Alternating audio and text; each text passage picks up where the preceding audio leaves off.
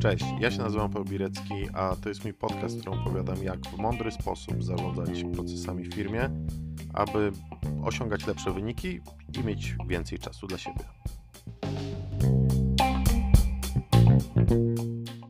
W dzisiejszym odcinku powiem o tym, jakie są najczęściej popełniane błędy przy zarządzaniu procesami. Czyli o tym, co robimy, co później zamiast pomagać, utrudnia nam życie. Po pierwsze, coś, co chyba nie będzie żadnym zaskoczeniem, czyli przerost procedur. Firmy, korporacje uwielbiają tworzyć procedury, tworzyć dokumenty na różne rzeczy, używać różnych narzędzi do przechowywania y, tych procedur, ale bardzo często mamy do czynienia z tym, że potrzebujemy zorganizować osobny dział do tego, żeby tymi procedurami zarządzał i utrzymywał. Y, ten dział w którymś momencie staje się przeciążony, bo tych procedur jest tak dużo, bo jak już jest dział, to musi być potrzebny, więc trzeba zrobić więcej procedur, więcej dokumentów, więcej narzędzi do kontroli tego wszystkiego, co się dzieje. Y, więc obowiązek zarządzania procedurami jest przerzucany z powrotem na właścicieli obszaru, właścicieli procesów, co jest jak najbardziej właściwe, ale wtedy oni znowu są zbyt mocno przeciążeni, więc kołowrotek trwa dalej. I koniec końców zazwyczaj kończymy z systemem, który jest nieaktualizowany, a nawet jeżeli jest aktualizowany, to absolutnie niewiele to wnosi do tego, jak prowadzimy biznes. Oprócz tego, że mamy wyższe koszty, bo musimy utrzymywać całą armię ludzi tylko i wyłącznie po to, żeby aktualizowali dokumentację i pilnowali aktualizacji tej dokumentacji. Jedyną sytuacją, w której ta dokumentacja żyje, jest wyciągana, czytana, to są audyty. I bardzo często argumentacją, dlaczego dana procedura, dana instrukcja, dany dokument musi powstać, odpowiedzią zazwyczaj jest zawsze, że będzie to potrzebne pod audyt, bo jak audyt przyjdzie i tego nie będziemy mieli, to będzie źle. O instytucjach audytujących i w ogóle o idei certyfikacji procesowej można zrobić kolejny odcinek, dlatego nie będę tutaj tematu rozwijał. Ale wracając do samych procedur. Po co tak naprawdę procedury są nam potrzebne? Procedury nie są potrzebne po to, żeby zadowolić audytora, nie są potrzebne po to, żeby, bo muszą być, tylko one powinny spełniać pewną określoną funkcję w organizacji i ułatwiać nam życie. Nie, może, nie zawsze na co dzień, ale w określonych sytuacjach.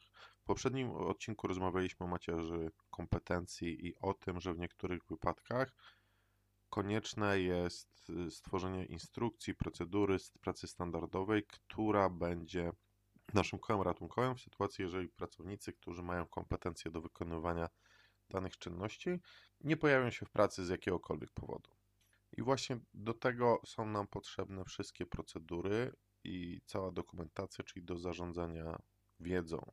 Czyli tak naprawdę procedura jest nośnikiem wiedzy na temat tego, jak dana czynność, jak dany proces powinien przebiegać, jakie są zasady, po to przede wszystkim, żebyśmy byli w stanie te czynności odtworzyć, żeby ta, czyn, y, te, ta wiedza nie siedziała tylko i wyłącznie w głowach poszczególnych osób, bo te osoby czasem mogą zniknąć z organizacji z różnych powodów i wtedy organizacja ma bardzo duży problem, żeby utrzymać ciągłość, jakość, terminowość tego, co robi. Z tego, co mówię, teoretycznie można wysnuć wniosek, że w takim razie to wszystko powinno być oprocedurowane, no bo skoro mamy zarządzać tą wiedzą i zabezpieczać się na wypadek y, tego, że ktoś odejdzie nam z pracy, czy ktoś wygra w totolotka, czy ktoś pójdzie na chorobowe, czy po prostu będzie chciał iść na urlop, to my musimy mieć jakieś zabezpieczenie, żeby tą wiedzę móc sobie z szuflady wyciągnąć.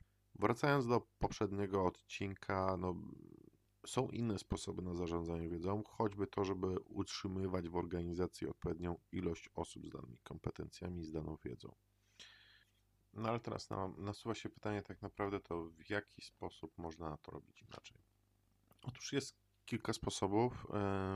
Pierwsza rzecz, no tak jak wspomniałem wcześniej, czyli zapewnienie, że jest w firmie odpowiednia ilość osób, która posiada daną wiedzę, i wie, jak dane czynności wykonać, i w razie W mamy do kogo się zwrócić z pytaniem i y, po pomoc y, w razie sytuacji, gdzie osoba, która oryginalnie wykonuje dane zadanie, po prostu z jakiegokolwiek powodu jej nie ma.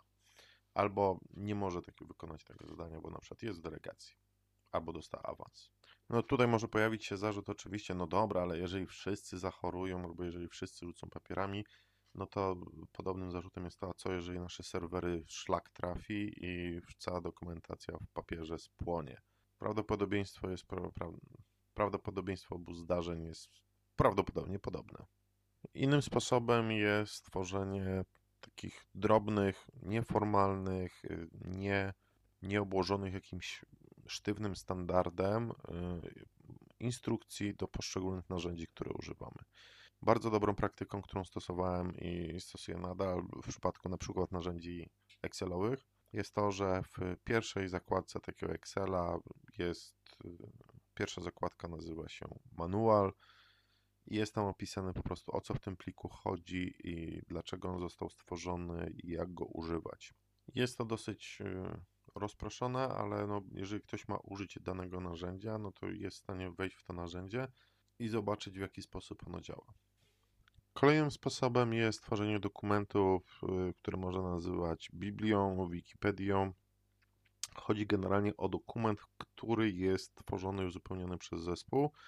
Jest to zbiór różnych zasad, czasami drobnych instrukcji, czasami dobrych praktyk, jeżeli chodzi o nasze procesy, ale jest on tworzony w sposób ustrukturyzowany, podzielony tematycznie i tam jest wpompowywane bardzo dużo wiedzy, różnych ustaleń y, i tego, jak nasz dział powinien działać, jak my powinniśmy działać w tym dziale i koniec końców to się bardzo dobrze sprawdza. Y, I co najważniejsze, wspomniałem, y, wspomniałem na początku, ale żeby to jeszcze raz wybrzmiało, duża część tej Biblii, tej Wikipedii jest uzupełniona przez zespół. W sumie praktycznie całość.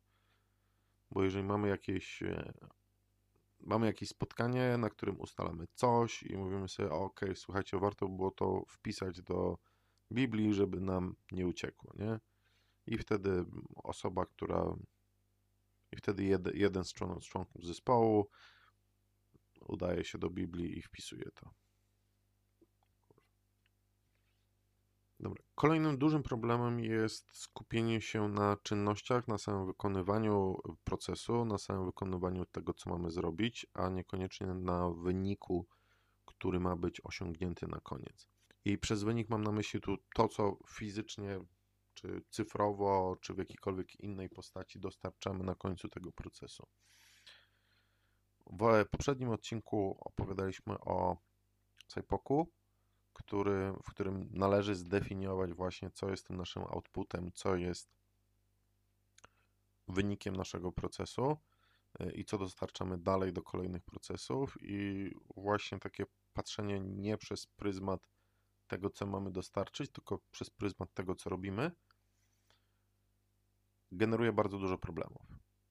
Nawet w sytuacjach, kiedy zajmujemy się optymalizacją jakiegoś procesu, to nie raz i nie dwa zdarzyło się, że faktycznie jakby tendencja była taka, że niekoniecznie optymalizujemy proces pod kątem tego, żeby dostarczać szybciej i lepiej, tylko po to, żeby nam się pracowało łatwiej. Jest to jak najbardziej słuszne podejście, ale w skrajnych przypadkach może to generować sytuacje, w których optymalizujemy coś, co jest zupełnie bez sensu i powinno być raczej wyeliminowane całkowicie niż, niż optymalizowane. Tak, bo no, optymalizacja też generuje nam koszty, bo ileś osób zazwyczaj musi się spotkać, musi się zastanowić, musi podjąć jakieś działania, musi wykorzystać swój czas po to, żeby wprowadzić jakieś zmiany w procesie i w organizacji. Dlatego bardzo ważne jest to działanie z wizją końca, parafrazując Coveya, żebyśmy zawsze mieli na uwadze to, co na końcu mamy dostarczyć, a nie tylko to, co robimy. Bo paradoksalnie to właśnie patrzenie to na to, co mamy na końcu dostarczyć, może nam bardzo ułatwić pracę, bo skupiamy się wtedy tylko na tym, co jest niezbędne do dostarczenia tego czegoś, co mamy na końcu dostarczyć. Kolejny punkt to To jest brak dobrych wskaźników i dobrych miar w procesie. I niestety to jest dużo szerszy i poważniejszy problem niż może nam się wydawać, bo no w tym momencie nie ma prawdopodobnie jest albo jest bardzo mało takich firm, do których pójdziemy i zapytamy się o wskaźniki i nam powiedzą, nie mamy żadnych wskaźników. Firmy zazwyczaj mają jakieś wskaźniki, często mają bardzo dużo wskaźników, ale bardzo często nie są to właściwe wskaźniki, które oni powinni mierzyć. O wskaźnikach prawdopodobnie zrobimy osobny odcinek, ale to, co chciałem powiedzieć dzisiaj, że ja zawsze powtarzam, że y, rolą wskaźników nie jest to, żeby one były i żeby można było je pokazać audytorom, że mierzymy coś, albo żebyśmy mieli co wstawić na slajdy, posiedzieć, popatrzeć, pokiwać głową albo pokręcić głową, w zależności czy coś idzie dobrze, czy coś idzie źle. E, Ale wskaźniki mają jedno podstawowe zadanie wspierać proces podejmowania decyzji. I zazwyczaj taką weryfikacją, czy dany wskaźnik jest użyteczny, to jest proste pytanie, ok, to jakie decyzje na jego podstawie podejmujesz? Czy jeśli usuniemy ten wskaźnik, czy w jakikolwiek wpłynie to na decyzje, które podejmujesz? Jeżeli odpowiedź brzmi nie, no to ten wskaźnik nie jest nikomu potrzebny. Znaczy, nie jest potrzebny tobie. Oczywiście mogą być osoby, dla których ten wskaźnik jest ważny i ma to wpływ na ich decyzje, ale jeżeli nie znajdziemy żadnej osoby w organizacji, która, która faktycznie potrzebuje ten wskaźnik, jest on dla niej istotny z punktu widzenia podejmowania decyzji, a nie przyzwyczajenia, no to jest to wskaźnik do usunięcia, bo tylko i wyłącznie marnujemy zasoby do przygotowania, przejrzenia, przechowywania tego wskaźnika. No dobra, ale miało być o tym, o, że jest brak wskaźników, a nie, że mamy za dużo wskaźników. Najczęściej te dwa problemy się łączą, bo firmy mają bardzo dużo wskaźników, więc mają tendencję do tego, dobra, a nie jednego wskaźnika więcej, bo już mamy tyle, że nam wystarczy. I oprócz tego, że mierzą złe rzeczy, to nie mierzą tych rzeczy właściwych. Yy, Zwłaszcza jeżeli pójdziemy na, zwłaszcza jeżeli pójdziemy na poziom, zwłaszcza jeżeli zejdziemy na poziom poszczególnych działów, yy, to bardzo rzadko się zdarza, żeby tam były dobre wskaźniki, które mierzą i pomagają tym menedżerom podejmować y, odpowiednie decyzje, reagować w odpowiedni sposób. Bardzo często są mierzone elementy, które są wynikiem firmy, a niekoniecznie to, co jest wynikiem działania danej organizacji, danego działu. Weźmy na przykład dział planowania produkcji, których głównym KPI-em są dostawy na czas. I oczywiście jest to bardzo ważny wskaźnik wynikowy, który służy kierownikowi planowania do podejmowania decyzji, ok, czy powinienem podjąć jakieś działania związane z terminowością dostaw, czy jest wszystko w porządku i możemy lecieć dalej. Ale jeżeli ten wskaźnik jest jedynym, który dany kierownik planowania mierzy, no to mamy problem, ponieważ ten kierownik planowania nie ma wskaźnika, nie ma wymiernej metryki, którą jest w stanie określić, czy jego dział działa dobrze, czy działa źle. I tutaj chciałbym, żebyśmy się dobrze zrozumieli, bo nie chodzi mi teraz o to, żeby zacząć mierzyć wszystko, jak idzie, tak? Wszystko, co w poprzednim odcinku opisywaliśmy jako nasze outputy, wszystkie nasze procesy i do każdego procesu powinno być przynajmniej po kilka KPI-ów yy, i utoniemy zaraz w Excelach. Absolutnie nie i absolutnie odradzam takie postępowanie. To, jak można mierzyć, jest kilka sposobów poza KPI-ami, w jaki sposób można mierzyć proces. To jest m.in. visual management, to jest y, status check, czy inne metody, które możemy zastosować do tego, żeby sprawdzić, czy idzie dobrze, czy idzie źle. Ale robić to w pewien ustrukturyzowany sposób, tak żeby miało to, spełniało to rolę metryki i żeby tak naprawdę pochłaniało nam jak najmniej czasu i naszym ludziom jak najmniej czasu, żeby tym administrować. I bardzo dobrym sposobem na to, żeby stwierdzić, ok, co powinniśmy mierzyć, co powinniśmy kontrolować, jest zdolność do odpowiedzenia sobie na pytanie, ok, czy ja wiem, czy jest dobrze, czy ja wiem, czy jest źle. Jeżeli nie wiem i odpowiedź, że domyślam się, nie jest dobrą odpowiedzią, czy wiesz, czy nie wiesz. Jeżeli nie wiesz, no to kolejnym pytaniem, na jakie sobie trzeba odpowiedzieć, to jaka jest definicja, że jest dobrze i jaka jest definicja, że jest źle. Może to być oczywiście jakiś cel w parametrach, y, czy, czy jeżeli chodzi o terminowość, czy jeżeli chodzi o jakość, który mówi, że powyżej tego jest dobrze, poniżej tego jest źle, ale może to być zdefiniowane też y, na zupełnie różne sposoby, też na wiele innych sposobów, w zależności też od tego, co używamy do kontrolowania procesu. Jeżeli jesteśmy w stanie sobie odpowiedzieć na pytanie, ok, co znaczy dobrze i co znaczy źle, wtedy powinniśmy się dopiero zastanowić, ok, to w jaki sposób my to będziemy mierzyć, w jaki sposób będziemy sobie codziennie odpowiadać na pytanie, czy to, co robimy, idzie dobrze, czy to, co robimy, idzie źle. I w ten sposób jesteśmy w stanie dojść do wskaźników, miar, KPI-ów, które są nam faktycznie potrzebne, bo one odpowiadają nam na pytanie, czy jest dobrze, czy jest źle. Jeżeli jest dobrze, to zazwyczaj nie muszę podejmować żadnych działań, a jeżeli jest źle, to muszę faktycznie pochylić się nad tematem, wejrzeć w bebechy, zobaczyć, co tam się dzieje, zainteresować się, czy ktoś nie potrzebuje mojej pomocy. I to są te decyzje, które wspierają dobre wskaźniki i dobre metryki. Czyli prosta decyzja, czy ja muszę podjąć jakieś działania, czy nie. Bo jeżeli nie będę tego wiedział, prawdopodobnie albo nie będę podejmował działań, albo będę podejmował za dużo działań, albo będę podejmował te działania nie w tych momentach, kiedy one są potrzebne. I to tyle na dzisiaj. Moim zdaniem to są właśnie te najważniejsze błędy przy zarządzaniu procesami, które popełniamy, które zżerają nam bardzo dużo zasobów, które powodują, że stajemy się nieefektywni i utrudniamy życie sobie i innym. Jeżeli jeszcze tego nie zrobiłeś, to w zależności od tego, na jakiej platformie słuchasz tego odcinka, zasubskrybuj, polub, polajkuj, dodaj do ulubionych i słyszymy się następnym razem za tydzień. Cześć.